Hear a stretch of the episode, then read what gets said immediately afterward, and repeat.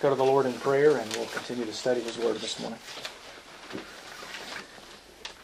Father, we're so thankful that you have made each and every one of us this morning ministers of reconciliation. And we know, Lord, that even when we suffer for the gospel, it's worth it. We see the apostles, what a wonderful model.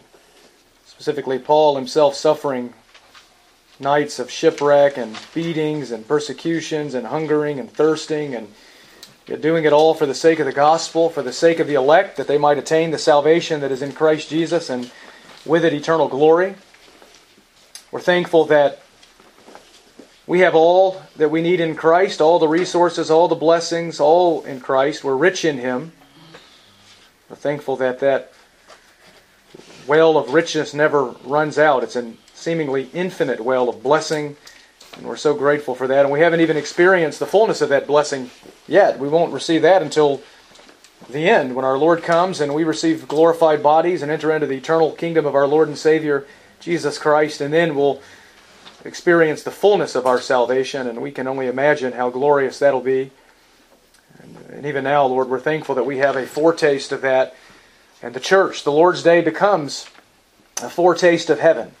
When we gather together as the people of God in joy to worship you, to fellowship, to hear the word, to attend the means of grace, and it's just a faint foreshadow of the fact that one day we will behold your glory in the fullness thereof in the kingdom of God and reign with you forever. And we long for that day. But now, as we open the scripture, as we read your word, as we think about the truth of your word, we do pray for help. We pray that you would guide us to accurately understand and interpret and apply these truths, that we would know what the word says, we would know what the word means by what it says, and we would know how to apply it to our lives so that we might live as lights in the world for your glory. Amen. All right, if you have your Bibles, please turn with me to 1 John chapter 2. 1 John chapter 2. And this morning we'll continue our study of this wonderful little book by considering verses 7 through 11. 1 John chapter 2, verses 7 through 11. I've actually entitled this message to you this morning, The Test of Love, Part 1 The Love That God Requires. The Love That God Requires. And I've given it that title because in a few weeks, when we come to verses 15 through 17, we're going to see the test of love part 2, the love that God prohibits. The love that God prohibits. But for this morning, we see the love that God requires. As you know, 1 John was written to refute the erroneous notions of the Gnostic heretics and to affirm the believers of Asia Minor in the truth, to uphold the truth for them. In the letter, John seeks to distinguish between true Christianity, which was propagated by the apostles and John, from false Christianity that was being purveyed by the Gnostic heretics.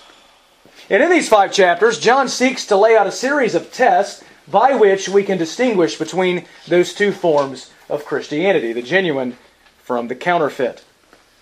Tests by which we can determine if we are really in the faith. Tests by which we can determine if we are saved or unsaved. I told you before that there are three tests that John lays out over and over again the moral test, the doctrinal test, the social test. The true Christian believes the truth, obeys the truth, and loves in truth. A true Christian is not just one who says he's a Christian, he's not a Christian in name only, he's a Christian because of what he believes, how he lives, and how he loves. We've seen the first two tests so far. In the first four verses, John began with the doctrinal test. He presented the reality of Christ's deity and humanity. True believers believe that Jesus is fully God and fully man. Starting in verse 5 of chapter 1 and going all the way to verse 6 of chapter 2, John presented the moral test. The moral test. True Christians no longer live in sin, but they live in obedience to the law of God, the commandments of God. We know that we know Him because we keep His commandments. But now, starting in verse 7 all the way to verse 11, John now presents the third test, the social test, the test of love. Let's read our text together this morning. 1 John chapter 2, starting in verse 7. Beloved, I'm not writing a new commandment to you, but an old commandment which you have had from the beginning. The old commandment is the word which you have heard. On the other hand, I am writing a new commandment to you which is true in him and in you, because the darkness is passing away, and the true light is already shining. The one who says he is in the light, and yet hates his brother, is in the darkness until now. The one who loves his brother abides in the light, and there is no cause for stumbling in him. But the one who hates his brother is in the darkness, and walks in the darkness, and does not know where he is going, because the darkness has blinded his eyes. It doesn't take an expert to look around the world and culture in which we live and realize there are many, many problems. If you don't believe me, just watch presidential debates and you'll find out. You know, from murder to abortion to theft to rioting and looting and, and quarrels and fights. Clearly, something is radically wrong. It's radically wrong. There's a reason why we need to have guns and our doors locked and alarm systems because we live in a fallen and corrupt world. And though there are many problems, the Bible reveals that they all have a common source. All of these sinful actions are expressions of an evil heart that hates God and hates others. In other words, sinners have a love problem. Sinners have a love problem. The scripture gives us two great commandments, right? Love God with all you are and love your neighbor as yourself. Those two commandments are central to the Christian faith. The Christian life is a way of love, it's a life of love. However, naturally, all sinners really love is themselves. Sinners are in love with themselves, they're consumed with themselves. Ours is the age of the selfie. That's the age in which we live. People love their mirrors and their selfies and their posting about their dinner and everything else. And by the way, I do that too, too sometimes, right? I contribute. But I mean, we, we are in an age where people are consumed with themselves. Sinners have a love problem. In John chapter 3, Jesus really got to the heart of the problem. In verse 19, we read these words This is the judgment that the light has come into the world, and men love the darkness rather than the light, for their deeds were evil. For everyone who does evil hates the light. Everyone who does evil hates the light. And who is the light? Who is the light? Jesus. Jesus is the light. Everyone who does evil hates Jesus. Remember, back in chapter 1, I told you light is a reference to the life of God, the glorious life of God, which is marked by righteousness and truth. And Jesus is the very embodiment of the life of God, the righteousness and truth of God. He is the light of the world, and all who do evil hate him. They hate Christ, they hate God. That's the problem. It's not that we're neutral, it's not that we're just kind of bad, but we really have good intentions. The problem is that we are born in a state of hating God. In Romans chapter 1 verse 30, Paul put it even more plainly. When speaking of mankind in general, he says they are haters of God. God haters. That is the problem. Men naturally hate God. But not only do people naturally hate God, they naturally hate others. They naturally hate others. I mean, God gives us just two commandments. I mean, you can leave the others out. The two commandments, we can't even keep them. We can't even keep the two. In Titus chapter 3, verse 3, the Apostle Paul says this, speaking of even believers prior to their conversion. He says, For we also once were foolish ourselves, disobedient, deceived, enslaved to various lusts and pleasures, spending our life in malice and envy, hateful, hating one another. That was you and me before conversion. We were given over to hatred. Our lives were marked by hatred. Naturally, we hate God and we hate others. If love fulfills the law, then hatred is an expression of lawlessness. Lawlessness is an expression of hatred. In 1 Timothy chapter 3, starting in verse 1, Paul once again gets to the problem, and he says this. But realize this that in the last days, difficult times will come. For men will be lovers of self lovers of money, boastful, arrogant, revilers, disobedient to parents, ungrateful, unholy, unloving, irreconcilable, malicious gossips, without self control, brutal, haters of good, treacherous, reckless, conceited, lovers of pleasure rather than lovers of God. Did you get that? Men are lovers of self, lovers of money, unloving, haters of good, lovers of pleasure rather than lovers of God. We're there, aren't we? We are there. That's the problem. People have a love problem. Why are millions of babies killed every year? Why are people rioting and looting? Why are people breaking into homes? Why do these things happen? Because people hate God and they hate their neighbor. They hate God and they hate those made in His image. That's the problem. People have a love problem. The good news is the gospel changes that. Salvation changes that.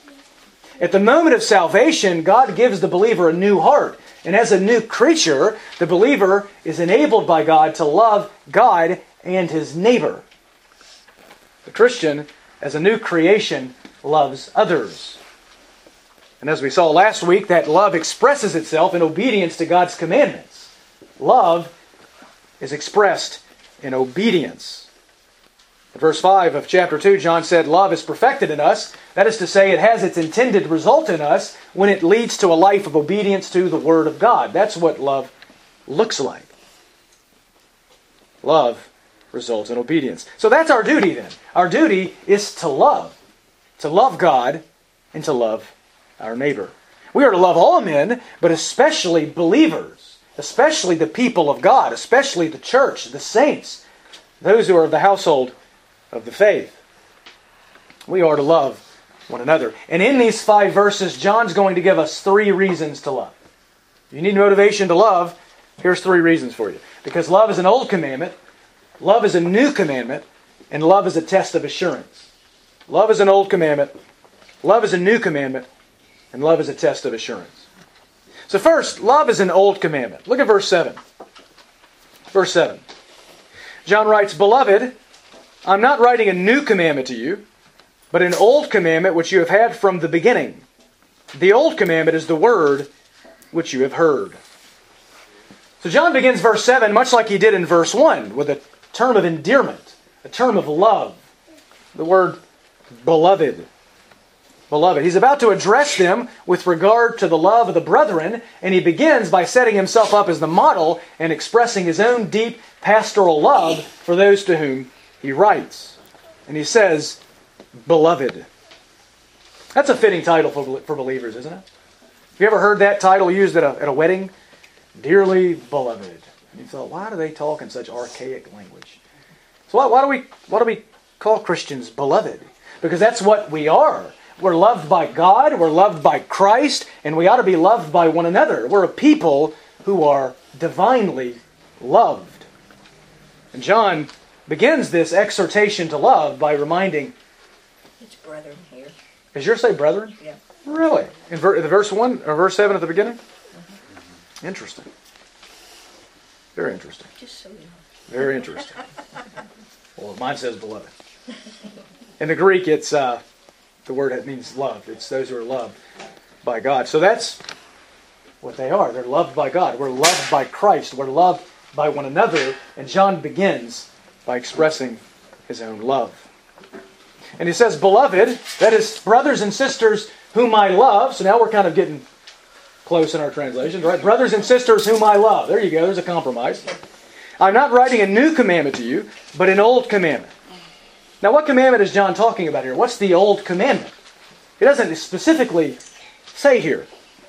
So, what's the, the old commandment? In the previous passage, in verses 3 to 6, John mentions the word commandments in the plural. But here he transitions from the plural to the singular. He talks about the old commandment. So, what is the old commandment? He's talking about the command to love. The command to love. How do I know that? Because I've got some sort of divine insight? Yes, because I've got the Bible, the context. I know what John's talking about because of the context. Both the immediate context of 2nd 1 John 2, as well as the overall context of the whole book of 1 John. Remember back in verse 5, just a few verses ago, John said, Love is perfected in us. In verse 6, he said we're to walk as Christ walked, and we know that that is a walk of love. But then in verses 9 through 11, John's going to go on to specifically talk about love. He only mentions the word one time in the passage, but it's clearly his theme. In verse 10, he says, The one who loves his brother abides in the light. But then in verses 9 and 11, he talks about the opposite of love hatred. So John is clearly concerned with the theme of love, love and hatred. But not only does the immediate context inform us of this, so does the rest of John's writings. Go to chapter 3. Chapter 3, just a page to the right. Chapter 3, verse 11. John's going to give us some insight. We're going to learn from the Bible what John means in chapter 2. Chapter 3, verse 11, John says this For this is the message which you have heard from the beginning. Here we go. John's going to tell us that we should love one another. That's just like what he said in verse 7, right? The old commandment that we've had from the beginning, the message that we've had from the beginning is that we should love one another. Now go to 2 John, just a few pages to the right again. 2 John. That's John's second letter. It's one little chapter long. If you turn too fast, you'll miss it. And I want to read verse 5. 2 John, verse 5. There, John says, Now I ask you, lady, not as though I were writing to you a new commandment, but the one which you've had from the beginning. Here we go. John's going to tell us that we love one another. That we love one another. Back to 1 John 2 now. So, what is the old commandment that's not new but old that we've had from the beginning? It's the command to love. The command to love. So, John's theme here is love. And he says this is not a new commandment. In fact, it's an old commandment, so old you've had it ever since the beginning. The command to love is as old as the beginning. The beginning of what? What's John talking about? Well, the beginning of our Christian lives. Beginning of our Christian lives. We've had the command to love from the moment of salvation. In 1 Thessalonians chapter 4 verse 9, Paul wrote this. Now as to the love of the brethren, you have no need for anyone to write to you, for you yourselves are taught by God to love one another. God teaches us to love. We're taught by God to love. How does God do that? Romans 5 5 tells us. Romans 5 5 says, The love of God has been poured out within our hearts through the Holy Spirit who was given to us. At conversion, the Holy Spirit comes to dwell within our hearts, and with him comes the love of God. He assures us of God's love for us, and He produces God's love in us so that we are enabled and taught by God to love. So, ever since you were converted, ever since you've been a believer, you've been taught and commanded by God to love. What's one of the first Bible verses that everyone memorizes? John 3.16. God so loved the world. That's the heart of the gospel. The gospel is a message of God's love for sinners in Christ. Love is the very beginning of the Christian life. We're taught by God to love. But the commandment's older than that, isn't it? The commandment to love is older than my conversion and your conversion. It goes all the way back to the ministry of our Lord. What did our Lord teach his disciples over and over again? You are to love one another. Love one another. Love one another. Jesus taught his disciples to love, and we'll look at many of his statements about love in a little bit. But the commandment even goes back further than the ministry of our Lord. It goes back to the beginning of the Bible, all the way back in Leviticus chapter 19, verse 18. I know most of us haven't read that book, but Leviticus 19, 18 says this You shall love your neighbor as yourself. That didn't originate in the ministry of Jesus. Jesus was just reiterating what the Old Testament said. All the way back at the beginning of the formation of the people of God, they've had the command to love. So the command of love, the command to love, is that what you have heard. It's that what you've heard from the beginning, the beginning of our conversion, the beginning of the ministry of our Lord, the beginning of the Bible, and since we know that the law of God is written on the hearts of all men, Romans 2, back to Sunday school, and the heart of the law is love, that means that the command to love has been implicitly given ever since creation. Ever since creation. Love itself precedes creation, doesn't it? Love came before creation because God is love, 1 John 4 8 says. God is love. Love is an essential characteristic of God. God is love. And since God is a trinity of persons and has been so from eternity, there has always been love, perfect love, within the persons of the Trinity. But the command to love itself begins in creation with the law of God written on Adam's heart. So the command to love is not a new commandment, it's an old commandment. It's an old commandment. And that's the first reason. You need to love because this is just antiquity. This is from millennia ago. This is God's commandment from the beginning that we should love one another. But there is a second reason given here to love, and that's in verse 8. Verse 8. In verse 8, John makes a seemingly contradictory statement. He seems to contradict what he just said in verse 7. Look at verse 8. On the other hand, I am writing a new commandment to you. Now, wait a minute, John. Is it old or is it new? Is it old or is it new? What's the answer? Yes. Both, Both right? All right, John, you're confusing us. It's old, and yet it's new. So the second reason to love then is because love is a new commandment. It's a new commandment. The word new, kainos, in the Greek, could refer to new in time chronologically, but it could also refer to new in terms of its freshness. It's new in development. It's new, it's a new perspective. You can have the idea of something, a new development in something that is old, something that already existed that comes in a new and fresh way. So it's old in terms of its timing, it's given from the beginning, but it's new in terms of its perspective and development. Let me read a passage to you that'll help you understand what John is saying. In John chapter 13, verse 34, Jesus said this A new commandment I give to you. A new commandment I give to you, that you love one another, even as I have loved you, that you also love one another. So Jesus says the command to love is new. But wasn't it in the Old Testament? Isn't it old? Isn't it from the beginning? Yeah. But it comes in the ministry of Jesus in a new way. What's the old commandment? You shall love your neighbor as yourself. The new commandment, Jesus says, You shall love one another as I have loved you. That's the new perspective. It's as if Jesus raises the bar. The standard goes up. The old commandment, love your neighbor as yourself. The new commandment, love others the way Christ has loved you. How has Christ loved us? What does a Christ like love look like? We know the answer to that, right? The gospel is the great demonstration of a Christ like love. We've already heard John 3:16, but how about 1 John 3:16? You can go there. 1 John 3:16 just a page to the right, John gives us another great 316 passage about love, and he says, We know love by this, that he laid down his life for us, and we ought to lay down our lives for the brethren. That's a Christ like love. It's selfless, sacrificial service, giving yourself up for another, serving another. Jesus loved us and gave himself up for us. That is love. Later in chapter 4, you can go there with me.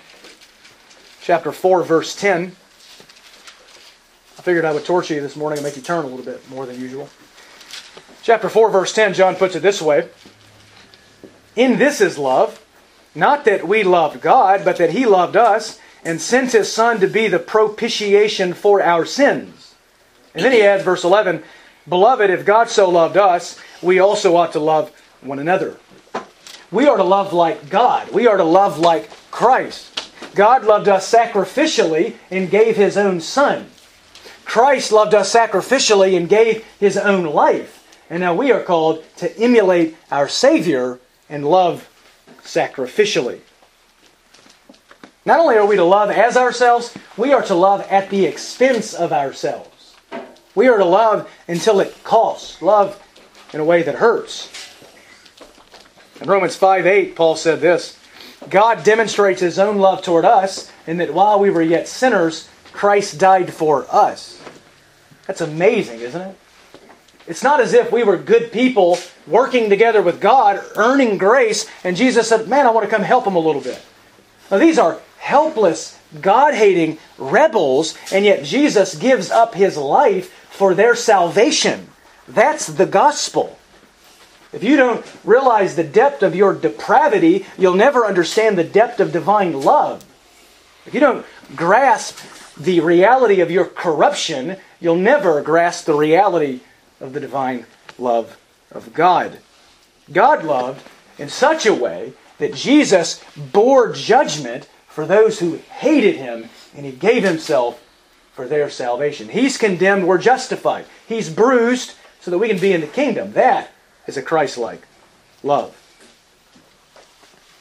But love isn't just laying down your life for someone, it's more than that. In fact, the hardest part of love often is not giving your life, it's giving your life daily, it's the day to day sacrifices. This self sacrificing love is demonstrated in other ways. Look at chapter 3 again. Chapter 3, verse 17. Right after saying that Christ laid down his life for us, in verse 17 he says this But whoever has the world's goods and sees his brother in need and closes his heart against him, how does the love of God abide in him?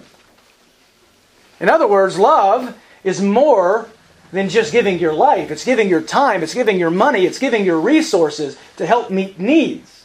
That's what love does. Love sacrifices.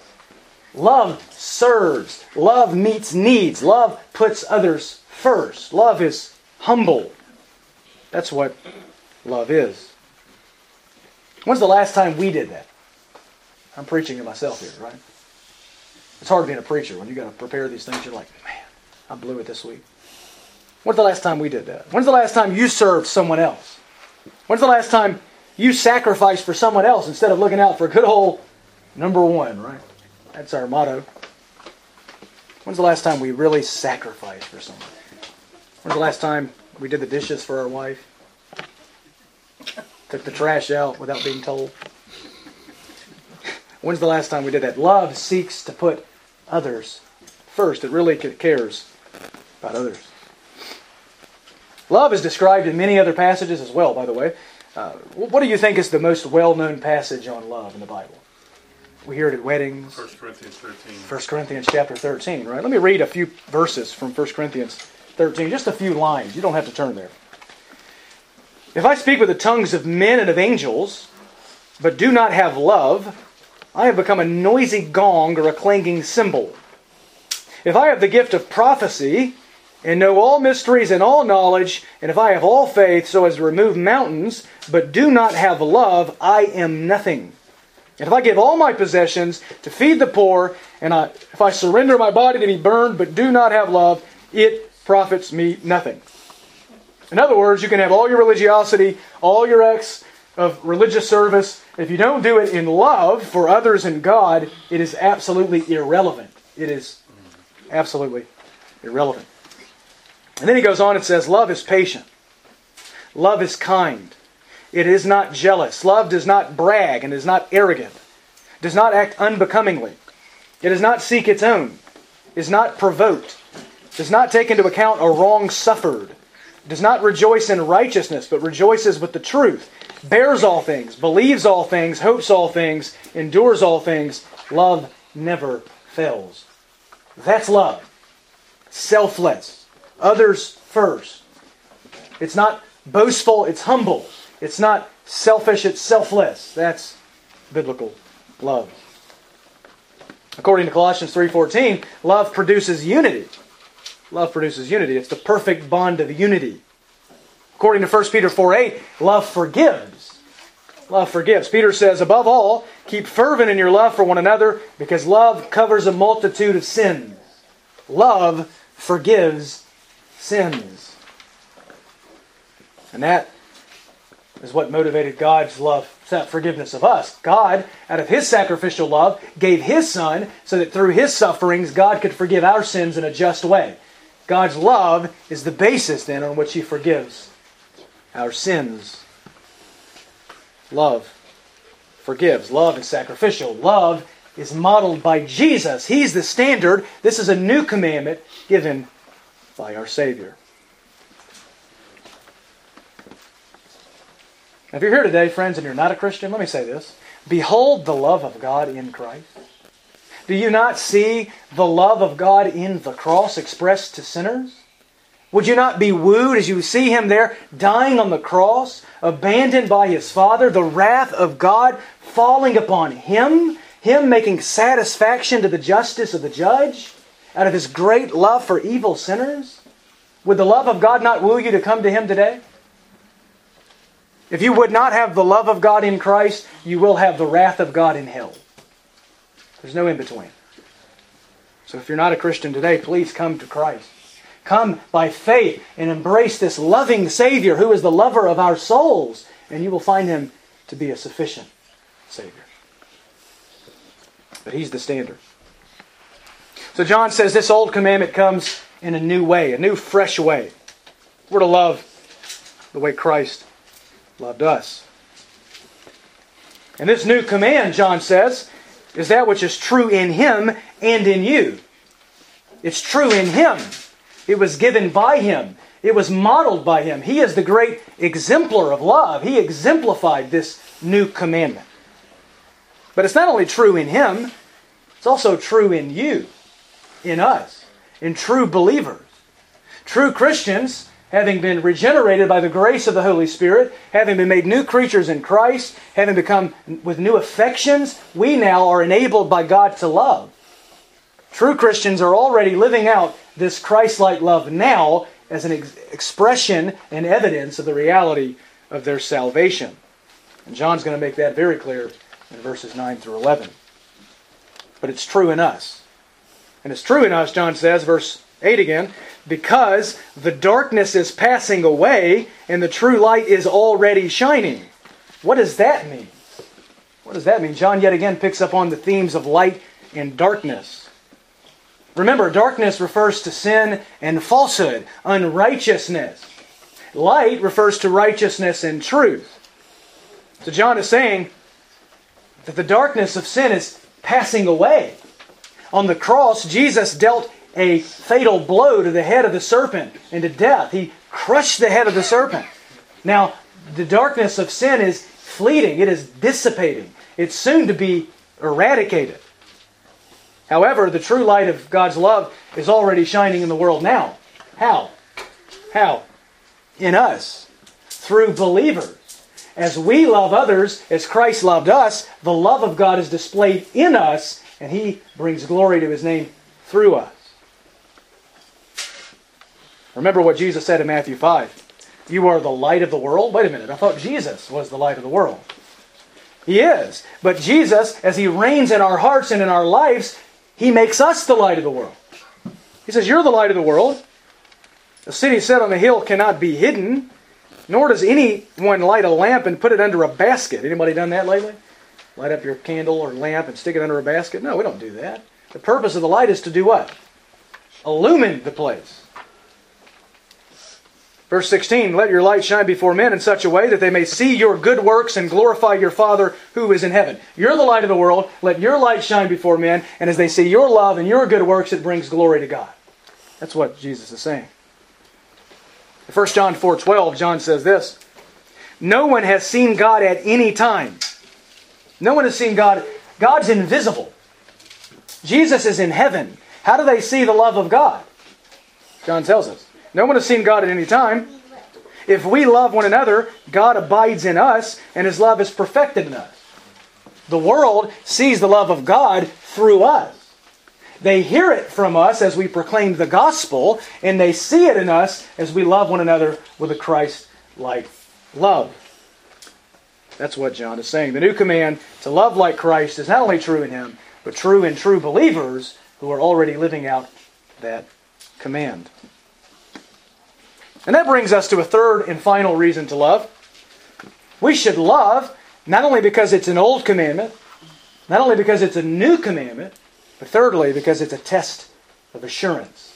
Love is a test of assurance. We see that in verses 9 through 11. In verse 9, John states the test negatively. Verse 10, he states it positively. And then in verse 11, he states it negatively once again. So first we see it stated negatively. Look at verse 9. The one who says he is in the light and yet hates his brother is in the darkness until now. The one who says. Yet again, John is exposing false professors. Those who say they're Christians, those who, say they're saved, but in reality are not. Those who are lying about their salvation. John says, The one who says he's in the light, yet hates his brother, is in the darkness even until now.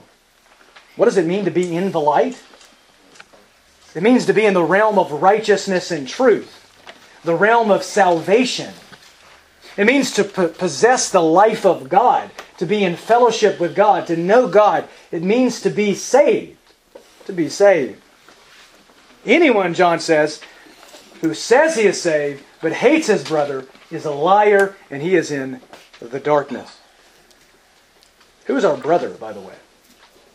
You know, there's somebody in the Gospels who tries to get out of it. Jesus says, Love your neighbor as yourself. He says, Ha! Who's my neighbor, Lord? Jesus essentially says, Whoever's around you in need of help, that's who's your neighbor. So who's our brother? Who's our brother? The word brother can be used several ways in Scripture. It could be used with reference to someone's biological brother, your literal brother. It could be used to refer to uh, your brother in terms of being of the same ethnicity, your ethnical brother. Paul uses it that way in Romans chapter 9 when he refers to the Israelites as his brethren according to the flesh. It could be used in reference to just our brothers in general, as creatures made by God. We're all of one race, right? The race war, there's only one race. What are they fighting about? One race. But most of the times that the word brother is used in the epistles, it refers to spiritual brothers. And that would include both men and women, by the way, brothers and sisters. Some of your translations will actually say that, like the ESV. It's talking about believers more than likely. Those who have the same Father, namely God, are in union with Christ and have become brothers and sisters in Christ. I think that's how John's using the term here. It's certainly true that believers should love everyone, even their enemies, per Matthew chapter 5, but we should especially love believers. In the Gospels, who does Jesus say his true family is? Remember, his mother's outside and his brothers. The disciples say, Lord, your mother and brothers are here. And he looks out and says, Who are my mother and my brothers and my sisters? Those who do the will of God. That's my family. I'm looking out at my family right now, right? My spiritual family in the Lord. So Jesus says, That's my true family. In Galatians 6, Paul says, Let us do good to all men, but especially to those who are of the household of the faith. There's a special love owed to believers. Special love. So John's probably talking about believers. If you say that you're a Christian, that you're in the light, that you know Christ, that you are saved, and you hate other people, especially other Christians, you're a liar and you're in the darkness even now. Even now. What does it mean to be in the darkness? Well, if light is righteousness and truth, darkness is sin and falsehood. You're in the realm of sin and error. You're in a sphere of spiritual deception. You're in Satan's kingdom. You're not in God's kingdom of light if you hate your brother. You're in the devil's kingdom of darkness. You're deceived and blinded and ensnared in the darkness. It's a state of spiritual deception. Unbelievers are marked by hatred. What is hate, by the way? We've got to define that word. I ask people on the streets all the time, have you ever hated someone? And they go, no.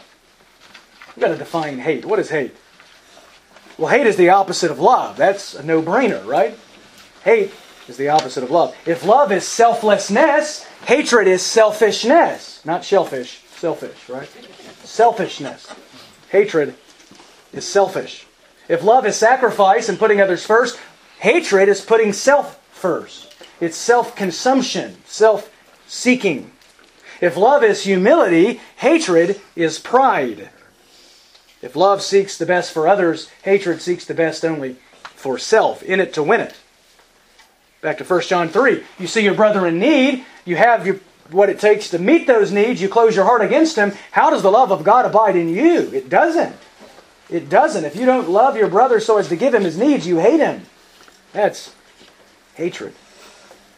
Hatred seeks division, not unity.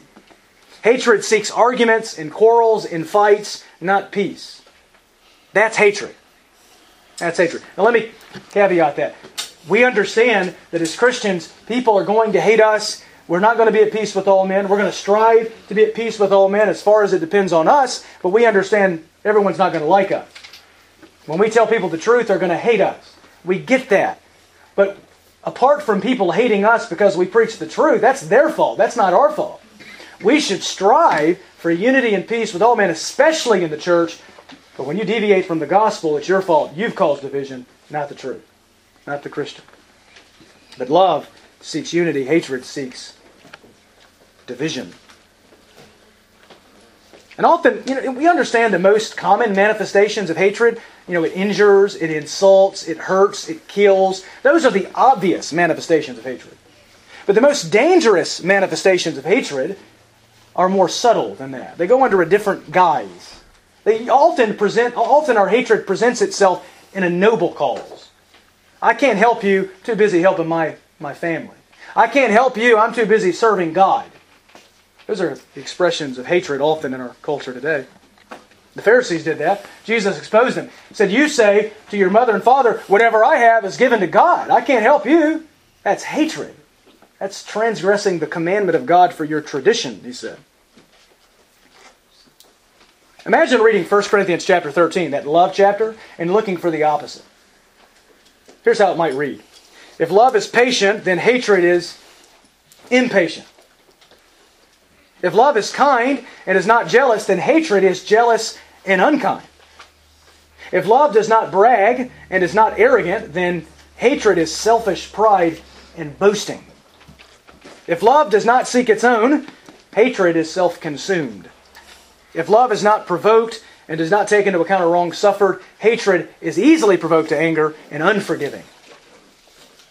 If love does not rejoice in unrighteousness but rejoices in the truth, hatred rejoices in sin and error and deception. That is hatred. So don't ask yourself if you love or hate. You'll let yourself off the hook a little too easily. Ask yourself this Am I kind or unkind? Am I patient or impatient? Am I self centered or am I selfless?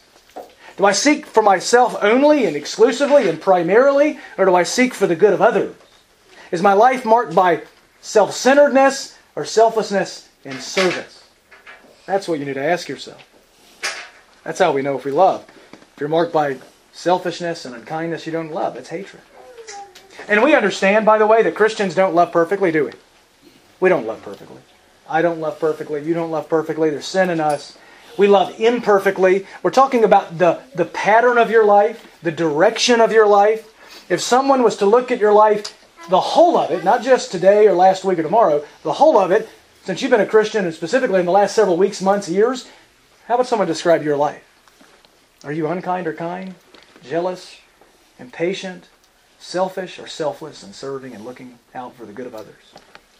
That's how we know if we love. And anyone who says he's a Christian and yet is marked by selfish hatred is in the darkness until now. Even now, if, you're, if you hate others at this very moment, you are in a state of self deception, self self deception, and you are under the wrath of God. That is your state if you're marked by hatred.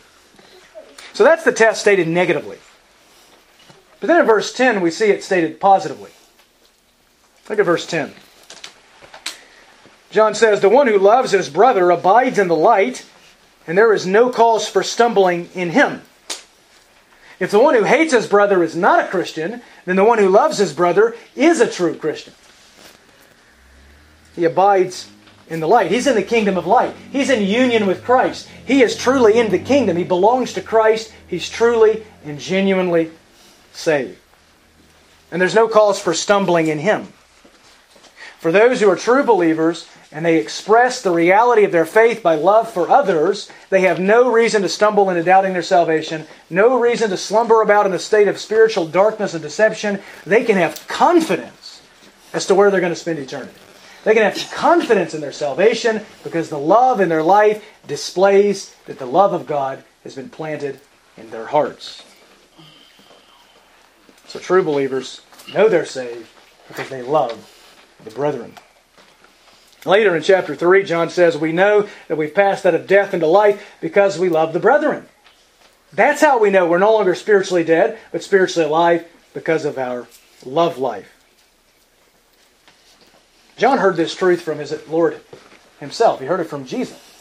John's not making any of this up. He's just reiterating what the Lord himself taught. In John 13, 35, Jesus said, By all by this all men will know that you're my disciples if you what? Have love for one another. That's the evidence. The evidence that you're in a loving, saving communion with God in Christ is you now, out of the overflow of that divine love, love others, specifically other believers. But in verse 11, John yet again states the test negatively one more time. He says, But the one who hates his brother is in the darkness and walks in the darkness and does not know where he is going because the darkness has blinded his eyes. The one who is marked by hatred is in a state of spiritual deception, lives in the darkness, stumbles around, and has no clue where he's going. He has no clue that he's on a path of eternal destruction, that the way he's on is the way of death. He, he fancies himself. How many, even in our churches today, say, Oh, I'm a Christian, fancy themselves that soon they'll be going to heaven only to be living in a state of deception. And when they die, they open their eyes and they're in the flames of God's wrath forever. What a horrific reality. You see why John is so passionate about saying these things over and over again? We need these constant reminders. Oh, that if there's any in our midst this morning who are in a state of self deception, that the Lord would waken you and open your eyes to the reality of your true condition and bring you to faith in Christ. What a horrific reality it would be to die in a state of deception. So he doesn't know where he's going. Those who live in hatred while claiming to be Christians think they're saved, and in reality, they are not. Hatred is the hallmark of a non believer. And once again, Jesus, John learned this from Jesus. In John chapter 12, verse 35, Jesus said this He who walks in the darkness does not know where he's going. He's in a state of deception, headed for hell, and has no clue. In 2 Peter 1, after calling his readers to make certain about their salvation and providing them with several qualities that validate that salvation, one of which is love, by the way, Peter then says this in verse 9 For he who lacks these qualities is blind or short sighted, having forgotten his purification from his former sins. In other words, the one who lacks the qualities of a true believer, including the quality of love, can have no confidence that his sins have been forgiven, can have no assurance that he's saved, no confidence that he's headed for heaven, because his life betrays the, the, the reality of his profession. So if you want to know you're saved, if you want to know you're in the faith, you want to have real assurance, then your life must be marked by love, not hatred. Of course, the very epitome of this self deception were the Gnostic heretics. They claimed enlightenment. They said, We've attained a higher spiritual plane of knowledge and truth that you other Christians haven't attained. And because of that, they were puffed up, and in their pride, they hated their so called brother. Though they claimed enlighten, enlightenment, they walked in the darkness. They were deceived and headed for hell, along with all of those whose lives are marked by hatred. In chapter 3, right after saying, We know that we've passed out of death into life because we love the brethren, John then adds this He who does not love abides in death. He who does not love abides in death. Everyone who hates his brother is a murderer, and you know that no murderer has eternal life abiding in him. Those marked by hatred are in a state of spiritual deception, spiritual death. They do not have eternal life, and hell will be their eternal home unless God's grace grants them genuine repentance and faith in Christ. In chapter 4, John states the test again in these words Beloved, let us love one another, for love is from God, and everyone who loves is born of God and knows God. The one who does not love does not know God, for God is love.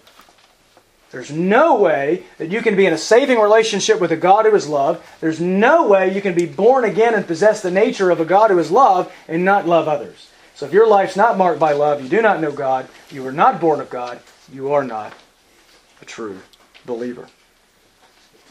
Assurance comes through genuine Christian love, selfless, sacrificial love. Why should you love then? Because it's an old commandment, because it's a new commandment, and because it's a test of assurance. You should love because it's a commandment we've had from the beginning. You should love because it's exemplified by Jesus, our Savior. And you should love because it provides real, substantial, objective assurance of our salvation. So, what do we do? We do again what we're called to do every week, specifically when we read 1 John examine ourselves, test ourselves. Is your life marked by selfishness or selflessness? Is it marked by hatred or is it marked by love? It's the difference between salvation and damnation. It's the difference between heaven and hell, deception and assurance, light and darkness. True believers believe the truth about Christ, they obey the truth of God's Word, and they love others in truth from the heart. And by those three things, they know that they are truly in the faith. So the question this morning, brothers and sisters, is yet again, do you pass the test? If you look at your life and you see it's dominated by nothing but hatred and sin and selfishness, then you have reason to be afraid right now. Because right now, at this moment, you're in the darkness, you're under the wrath of God, and if you die in your state, you will go to hell. And if that's you, my prayer is that you would please come to Christ today. And if you need counsel after the service, it would be my joy to sit with you and open the Word of God with you and help you find real, true Christian assurance. But if you look at your life and you say, oh my, you know what, I'm sinful, not perfect, kicked the dog yesterday, didn't do the dishes like my wife said, but you know what, overall, I, love. I see growing love in my life, service to others in my life. That's the mark of my life. If you can say that, then praise God because there's a work of grace in your heart and you can know that you have eternal life. Let's pray. Father, we're so grateful that you have given us real objective tests by which we can measure our profession of faith to find out if it's genuine or not. And we're thankful that you've laid these tests out so clearly, specifically in 1 John, that we can really and certainly know that we have eternal life. And I'm confident that this group before me this morning, and even I myself, that we belong to the Savior. That indeed we're a people characterized by love love for one another, love for our community, love for the world, love for sinners, love for the lost. Love is indeed a hallmark of our church and these people who are gathered together today. And I'm so grateful for that, for the love I've received, my family's received in being here, and the loving fellowship we enjoy throughout the service. And we look forward to even chatting and fellowshipping in love after we conclude this morning. And I'm just so grateful to be a part of a people who love. And I pray for those who are here this morning that may not know Christ and are not marked by love, that they would come to know the love of the Savior. And out of the love planted in their hearts, it'll overflow in love in their lives. They'll know they're saved, and you'll be glorified. To which end we pray. Amen.